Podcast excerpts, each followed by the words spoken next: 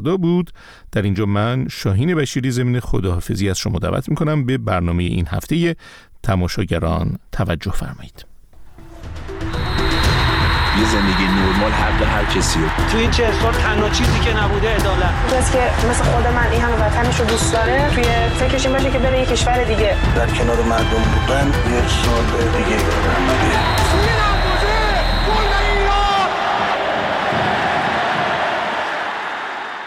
سلام به برنامه رادیویی تماشاگران خوش اومدید. کاری از گروه ورزش رادیو فردا. من سعید پیرمحمویی هستم و به همراه همکارم محسا باغری در دقایق پیش رو با شما خواهیم بود.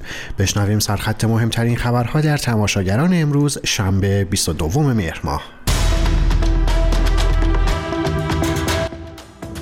بازگشت یحیی گل محمدی به تمرینات پرسپولیس. من عملا قراردادی با باشگاه ندارم. هواشی ادامه دار حضور کریستیانو رونالدو در ایران. از تشکیل پرونده برای فوق ستاره تا پاسخ هنرمند نقاش به هواشی. و انحلال های پیاپی تیم های ورزشی زنان در ایران. از نایب قهرمان لیگ بسکتبال تا قهرمان دو فصل گذشته فوتسال زنان.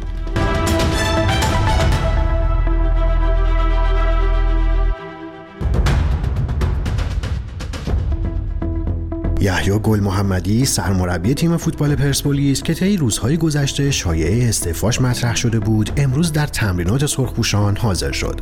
گل محمدی بعد از حضور در تمرین پرسپولیس گفته هیچ قراردادی با پرسپولیس ندارم و نامه فسخ قراردادم و چند روز قبل برای باشگاه ارسال کردم. من نامه فسخ قراردادم به باشگاه دادم چند روز پیش. من عملا قراردادی با باشگاه ندارم. ولی به خاطر روح مربیگری به خاطر وظیفه اخلاقی که داشتم. موظف کردم خودم امروز بیام با بچه ها صحبت کنم و متقاعدشون کنم که تمرین کنن. گل محمدی بعد از بازی هفته هفتم مقابل گلگهر سیرجان که با برتری یک بر صفر این تیم همراه بود در اعتراض به عدم دریافت مطالبات فصل گذشته در بازی دوستانه و تمرینات این تیم حضور پیدا نکرد. اعتراض گل محمدی به عدم دریافت option های مربوط به قرارداد فصل گذشتهش میشه. موضوعی که رضا درویش مدیرعامل پرسپولیس دلیل عدم پرداخت اون رو ایراد نهادهای نظارتی عنوان کرده. باشگاه پرسپولیس بعد از حضور گل محمدی در تمرینات امروز این تیم اعلام کرد طی یکی دو روز آینده اعضای هیئت مدیره جلسه با سرمربی معترض این تیم برگزار می‌کنن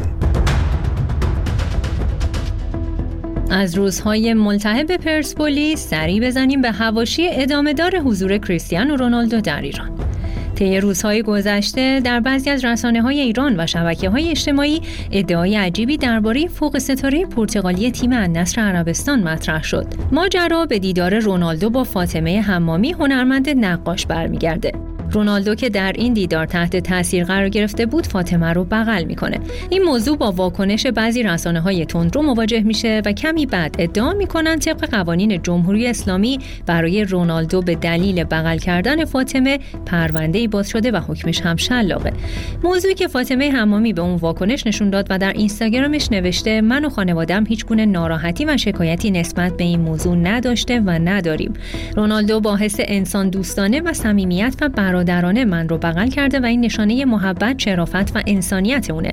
هنرمند نقاش ایرانی حتی به اونهایی که چنین موضوعی رو به راه انداختن گفته با این کاراتون ایران رو به حاشیه نبرید. از فوتبال بریم به ورزش زنان. باشگاه پیکان با انتشار بیانیه ای از انحلال تیم فوتسال زنان این باشگاه خبر داد. تیم فوتسال زنان پیکان در حالی منحل شده که دو سال از تأسیسش میگذره و در این دو سال قهرمان سوپرلیگ فوتسال زنان ایران شده. اما این پایان داستان غمانگیز انحلال تیم‌های ورزشی زنان نیست. هفته قبل هم شورای شهر گرگان از انحلال تیم بسکتبال زنان شهرداری گرگان خبر داده بود. تیمی که فصل گذشته در سوپرلیگ بسکتبال زنان ایران نایب قهرمان شده بود طی ماه‌های گذشته انحلال چند تیم فوتبال، فوتسال، والیبال و بسکتبال رو شاهد بودیم. انحلال هایی که طی یک سال گذشته شدت گرفتن و مدیران ورزشی هم در پاسخ به اینکه چرا تیم زنان رو منحل کردین تنها به موضوع بودجه ای اشاره می‌کنن.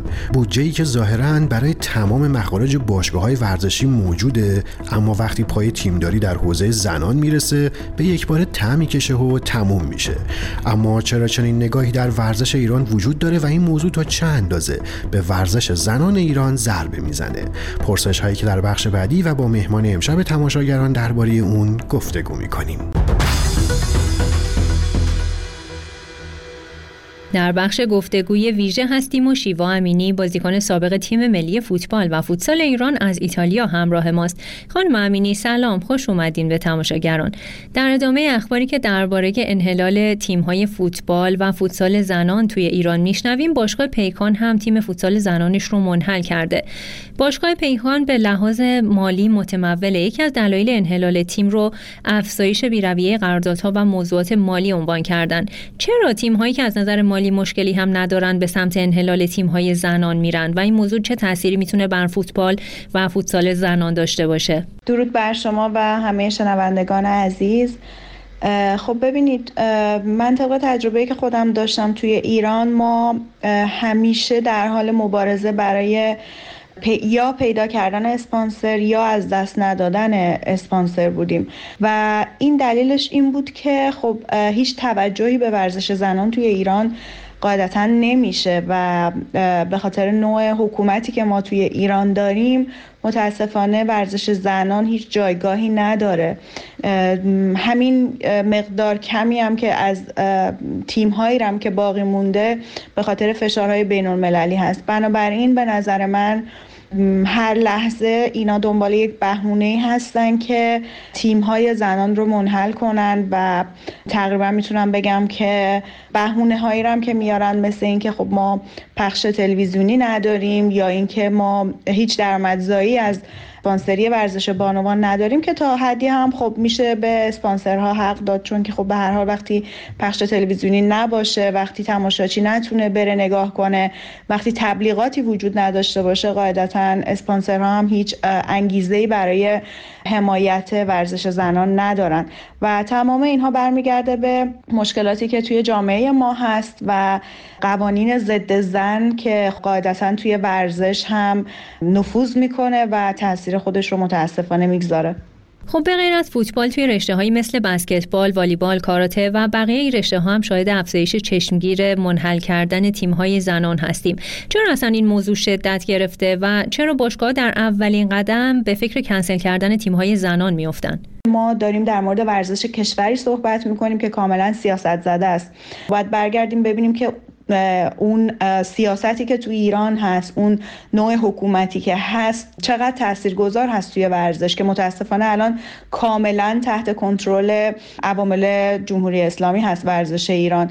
کسایی که توی فدراسیون ها هستن و کسایی که تصمیم گیرنده هستند بنابراین فکر می‌کنم که وقت خیلی واضح باشه که بین یک تیم زنان با یک تیم مردان قاعدتا این آقایون مذهبی تیم مردان رو انتخاب می‌کنن و اگه همین فردا جوامع بین الملل جوامع ورزشی اعلام کنن که هیچ مشکلی ندارن با اینکه تیم زنان تیم های زنان هیچ فرقی نمی‌کنه چه رشته ای اگه حتی کنسل هم بشن هیچ تفاوتی نداره هیچ چیزی عوض نمیشه. فدراسیون های جمهوری اسلامی سریعا ورزش زنان رو به طور کامل حذف خواهند کرد. بنابراین خیلی واضحه که تمام مشکلاتی که ما داریم جواب تمام این سوال ها رو می‌تونیم از این بگیریم که ورزش ما کاملا سیاسیه و تحت کنترل عوامل جمهوری اسلامی هست. ممنون از شما شیوا امینی بازیکن سابق تیم ملی فوتبال و فوتسال ایران که مهمون امشب تماشاگران بودیم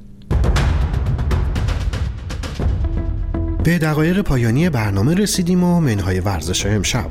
هواشی ماجرای پاداش واردات خودروهای لاکچری ملی پوشان فوتبال ایران همچنان ادامه داره. در تازه ترین خبرها درباره این موضوع رسانه های ایران جزئیات تازه تری درباره اون منتشر کردند بر اساس گزارش ها اسم 14 نفر به غیر از ملی پوشان فوتبال هم در این لیست وجود داره. اعتماد آنلاین با انتشار این خبر نوشته افرادی که اسمشون در لیست مجوز واردات وجود داشته و ثبت سفارش کردن فرسنگ ها با فوتبال، تیم ملی و فدراسیون فوتبال فاصله دارند. اما برنامه ورزشی تماشاگران در همین جا به پایان می‌رسه و تا روزی دیگه که از طریق رادیو فردا دوباره با شما باشیم. وقتتون بخیر. خدا نگهدارتون.